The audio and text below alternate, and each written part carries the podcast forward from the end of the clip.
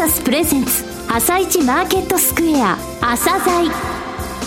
この番組は企業と投資家をつなぐお手伝いプロネクサスの提供でお送りします。皆さんおはようございます。アシスタントの玉木葵です。それではスプリングキャピタル代表チーフアナリストの井上哲夫さんと番組を進めてまいります。井上さんよろしくお願いいたします。よろしくお願いします。それでは今日も楽しみな企業をゲストにお招きしています今日ご紹介する企業は証券コード4431スマレジです。はい、えー、スマレジさんですね、はい、スマートなレジって覚えてほしいんですけれどもね、えーはい、よくこの頃店舗でね、えスマホ等も使ったりしてレジ打たれたりしてますけれども、えー、このスマレジ使うとですね、離れた場所にいても売り上げが管理できたり、あとバックヤードの管理もできるんですね。えー、こと今年度につきましてはね、消費増税ということもありまして、非常に決算も好調です。えー、これからの展開、それからこの会社の持つ、えー、パートナー制度の強みとかですね、はい、そういった部分もお聞きください。はい。それでは、朝鮮今日の一社です。朝鮮今日の一社。本日は証券コード4431東証マザーズ上場のスマレジさんにお越しいただきました。お話しいただきますのは、代表取締役の山本博さんです。本日はよろしくお願いします。よろしくお願いいたします。えー、昨年2月末に上場されました、えー、クラウドを利用したポスレジシステムの会社さんですが、まずは簡単にですね、事業内容についてお話しください。はい、当社はですね、もともとはウェブサイト制作を中心にデザインだったりシステム開発っていうのを主な事業としてやってきまして、はい、2005年に設立しました。うん、現在在の主力サービスは、タブレット型のポスシステム、スマレジをリリース、はい、2011年にリリースしまして、うん、そちらが主力になっています。店舗さん、小売店さんとか飲食店さん向けのそのレジのシステム、スマレジ、はい、それから飲食店さん向けのウェイターという、うん、まあ、オーダーシステムっていうんですけれども、はい、そういったものとか、あとは勤怠管理のタイムカード、そういった、えー、業務システムを提供しております。はいこれもクラウドで基本的に全てクラウドで管理できるようになっています。はい。スマレジっていうのはスマートレジなんですか？スマートフォンのスマートから取ったのが最初になります。うん、はい。ただ、あの、従来のポスレジシステム。はい。この枠を御社の場合超えてるというふうに言われてる部分っていうのは、はい。なんか在庫の管理とかそういうのもできるってお聞きしたんですけども。はい、そうですね。はい。えっ、ー、と、売上を記録して、はい、で、毎日の何が何個売れてるとか、はい、何が一番売れてるとか、うん、そういった売上分析ができるというのが、ポスレジの一番大きな特徴なんですけれども、うん、私たちのそのスマレジっていうサービスが、はい、例えば小売店さんだったら、商品をまず仕入れるところから始まりますと、メーカーさんとか、例えば卸とかに発注をかけます。はい、で発注をかけるにもシステムが必要でして、はい、それから発注した商品が入荷してきたときに、うん、うん、その発注した商品と物が入ってきたものが同じかどうかをまた検品する必要があると。はいはい、そういった機能が含まっていたりとか、または、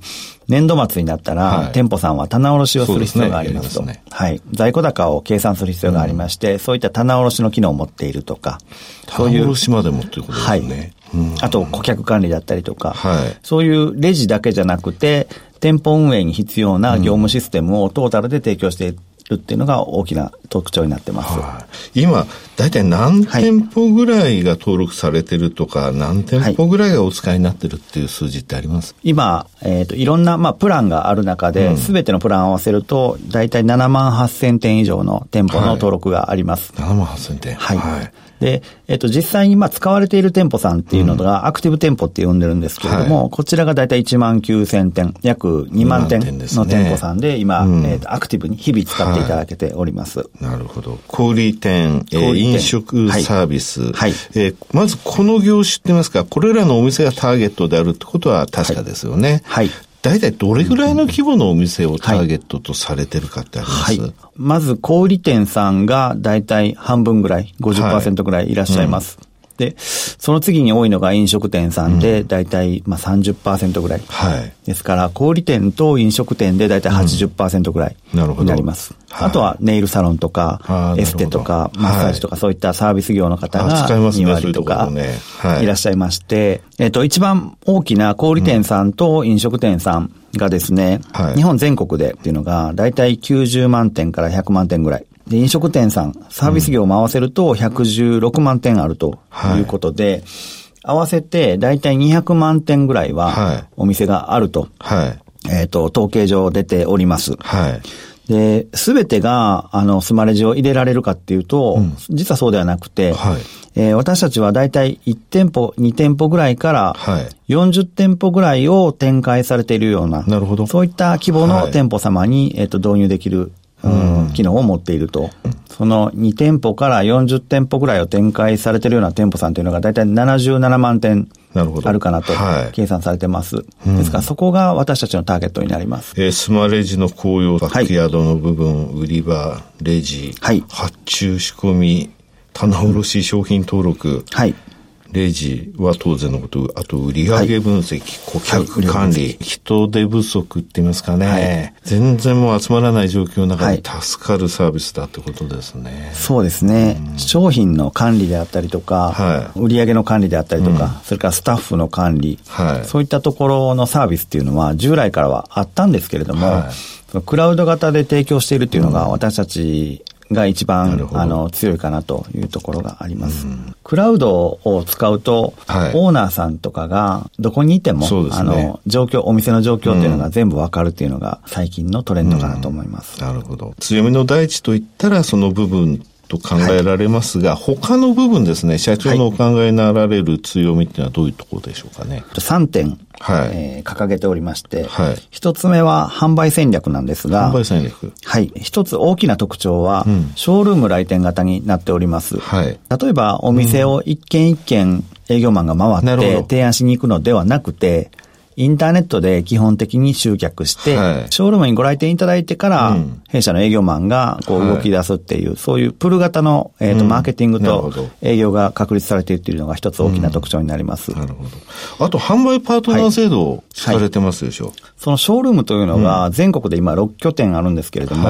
やっぱりそれだけではカバーできない部分もありますので、うんえー、例えば大塚商会さんのような、はい、そういった販売パートナーさんに、はい、えっ、ー、と、150社以上契約いただいてまして、うん、そのパートナーさん経由でも、えー、契約ができるというのが特徴になってます。なるほど。ショールームは全部あの、御社がはい、直営で。直営でやられてるってことですね、はい、それ以外は。はい、基本的には直営でやっておりまして、うんはい、一部あのフランチャイズもありまして、はい、えっ、ー、と、まあ、パートナーさんと協力しながら提案しています。二つ目はどういうところでしょうか？はい。えっ、ー、と、二つ目は、うん、えー、顧客満足度が高い。はい。その、それゆえに、はい、解約率が今低いですということが言えるかと思います。その解約率が、はい、えー、大体月次で0.9%から、はい、えー、0. 7%ぐらい。1%ないというはい、1%切る感じで今推移しておりまして、うん、まあ上場したとはいえ、はい、まだまだ規模の小さな会社ですから、はい、お客様との距離がかなり近いというのがあるかなと思います。えー、カスタマーサポートとか、うん、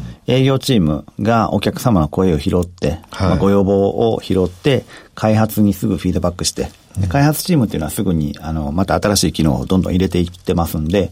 そういった、あの、ブラッシュアップしていくっていうサイクルが非常に早いとい。うことで、はい、お客様に満足いただいているかなというのが、大きな特徴になってます。今このカスタマーサポート内製化？インハウス化されたという？はい。一番最初は、あの、パートナーさんにやっていただいてたんですけれども、はい、レジとか、はい、そのポスレジ、それからいろんな多機能な機能がありますんで、はい、それらをすべてこう、サポートのチームが、うん、あの、素早く回答していくっていうのがなかなか難しくて、うんであれば、社内のメンバーでやっていった方が、より細かく、まあ、電話越しに、えー、アドバイスしていけるんじゃないかということで、社内の内政に変えています。なるほど。さて、三つ目はどういうことでしょうか？はい。えー、三つ目は、えっ、ー、と、ビジネスモデルなんですけれども、はい、まず安定性と成長性が両立している、はい、まあ、サブスクリプション型ビジネスというのが言えるかと思います。はい。で、えっ、と、まあ、契約数がどんどん増えていくごとに、はい、えー、積み上げ型で売り上げが、ね、溜まっていくということで、うん、えー、非常に安定しているかなと思います。で私たちのお客様の特徴が、比較的小規模の、はい、えーと、会社様が多数いらっしゃいますんで、大規模と違いまして、はい、えー、まあ、たくさんのお客様に使っていただいているので、うん、一件の解約があって、大きくこう売り上げが下がるとか、そういうことがあんまりないというのがもう一つの強みな。さて、事業環境どういうふうにお考えなのか、はい、そして今後はどういう成長戦略を描かれているのか、はい。えー、社長のお言葉でお話しください。はい。えっ、ー、と、まず外部環境で申しますと、はい、一つ、まあ、この SARS と言われるような、うん、えっ、ー、と、ソフトウェアの形態、それから、クラウドの市場規模っていうのがずっと拡大ししてきて、はい、今後も当面は拡大していくんじゃないかということで、でね、いろんな、まあ、総研であったりとか、うん、そういったデータが出てると思います。タブレットとかスマホっていうのが普通に皆さん使うようになってきて、はい、そのクラウドのありがたみというか、便利さっていうのを、皆さん、その日常生活をもって体験していると思うんです。そうねうん。そうしたときに、じゃあビジネスでもクラウドを使っていった方がはるかに便利だっていうことに、どんどんどんどん気づき始めて、はい、安くて便利で、うん、えー、リアルタイムにえ使えるっていう、そういったクラウド市場というのがもっともっとこれから増えていくんじゃないかと思っております。はい、私たちはそのポスレジの業界の中でクラウド化を後押ししていくような、うん、えー、サービスなので、まあ、今後も外部要因としてはかなり追い風かなというふうに考えております。うん、で、もう一つですが、はい、外部要因だけではなくて、うん、私たちのソフトウェア自体も、はい、えー、常に新しいものに変えていきたいと思っておりまして、3年に一度バージョンアップをずっとしてきてるんですけれども、はい、次のバージョンアップというのが、はい、2020年の夏頃、はい、今年の夏ですね。はい。がちょうど3年目に当たりまして、うん、えー、スマレジ、バージョンで言うと4.0を今、うん、開発しています。はい。で、こちらどういうものかと言いますと、まあ、プラットフォームという、えっ、ー、と、キーワードでして、なるほど。はい。えー、今までは、スマレジの機能を自分たちで全部作ってきてたんですけれども、うんそうじゃなくて、えっ、ー、と、スマレジ自体はプラットフォームになって、提供するわけですね。はい。はい、アプリマーケットを作って、うん、サードパーティーのシステム開発会社さんだったりとか、はい、それから小売系の、えー、情報システム部の方だったりとか、フリーランスのエンジニアだったりとか、うん、いろんな方が、あの、店舗向けの、い。ろんなソリューションをお持ちなので、はい、あビジネスアイデアをお持ちなので、うん、そういった方々にスマレジの上でアプリを作ってもらって、で、スマレジのお客様に対してこう販売していけると。いい形のものがますますできるじゃないですか、そうなると。そういうエコシステムがあできたらいいなということで、うん、えー、それを今開発中です。なるほど。えー、最後になりましたが、リスナーに向けて一言お願いします。はい、えー、スマレジが上場してちょうど1年ぐらいになりました。はい。えー、この1年っていうのが、うん、まあ、増税とか軽減税率制度の開始に伴って、はいレジの入れ替えの特需が発生しました。うん、それですごく大忙しな1年となりました。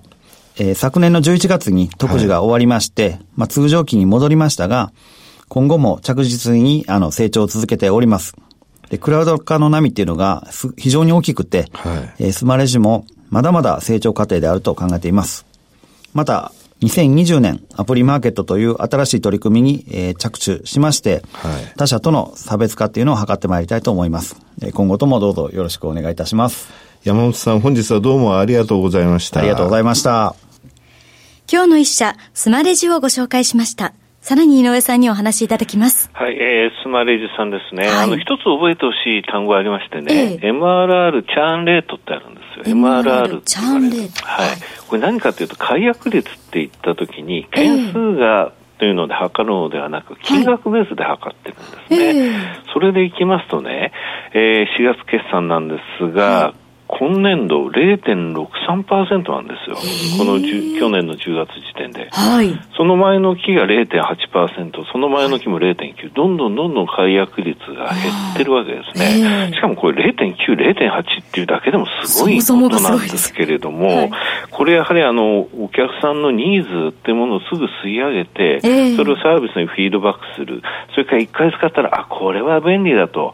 いうところですね。今、現在、あの、人手不足の中でですね、はい、これは一回使ったらもうやめられないってことになってますよね。そうですよね。サブスクリプションモデルとしては本当に最適なものを作ったなと思うんですが、はい、あの、最後に言われました、この、えー、スマレジですが、プラットフォームとして公開すると、えー、つまりトランザクションプラットフォーム化ですよね。そうしますと、他のところでアプリ作って、これに乗っけるってことをやるわけですよ。はい、そうすると、ますますこのスマレジの地位っていうものは揺るがないものになるんですよね。そうですよね。だから、あの、軽減税税率とか、はい、えー、消費増税の、えー、まずちょっと一過性の特需はあったと思うんですが、それが終わっても、えー、サブスクリプションモデル、そしてトランザクションプラットフォームモデルっていうものはこれから、えー、生きてくればですね、かなりあの安定的な成長っていうものが、はい、えー、長いこと続く会社だなというふうに私は考えてますね。伸びしろしかないですよね。はい、あら、すごい。はい。はい。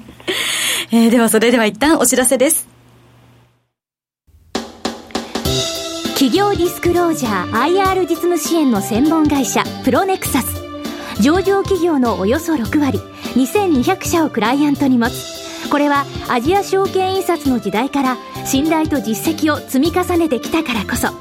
さらにプロネクサスが目指すのは企業と投資家をつなぎ日本の株式市場を活性化させることです。プロネクサス私たちは個人投資家の皆さんを応援します。井上哲夫。今日のストラテジー。それでは井上さん、後半の解説もよろしくお願いいたします。はい、えー、アメリカとイランの緊張でですね、一週間前どうなるかと思ったんですけれどもね、はいなんか大人の対応してますよね。ね。イランはイランで、一応あの、えー、米軍のところの周りへの空爆で、うん、えー、報復が終わったと。はい、で、米軍も、えー、軍は使いたくないというので、はい、その後ですね、まあ、今日15日なんですが、アメリカと中国のね、えー、いわゆる関税、貿易に関する第一弾の、えー、合意ってものは行われるので、はい、えー、アメリカにとっても、えー、これは幸いという感じだったんでしょうけどもね、えー、あの昨夜ですが、イギリス、ドイツ、フランスがイランに向けて紛争解決手続きを発動すると発表したんですね、うんはい、これちょっとね、ややこしいんですが、えー、あのイランの核に関する、えー、ヨーロッパ側の参加国っていうのはこのあの3つの国なんですよ、はい、でこれがちょっとイラン核合意の違反をしてるぞっていう時にこの発動するんですけれども、はい。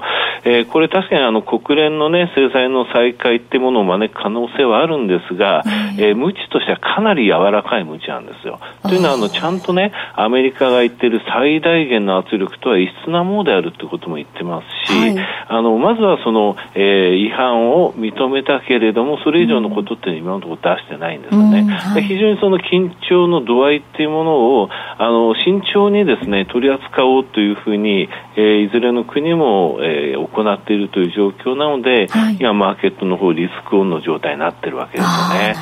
あの2万4000円奪回しました。去年の12月17日以来ですか、日経平均は、えー、そして今年に入ってからずっと2兆円超えてるんですね、東証一部の売買代金が。はい、これはリスクオフからまず始まって、その後リスクオンってアメリカと同じように今、株を買ってるんですが、いずれの時も売買代金が大きいという状況になってます。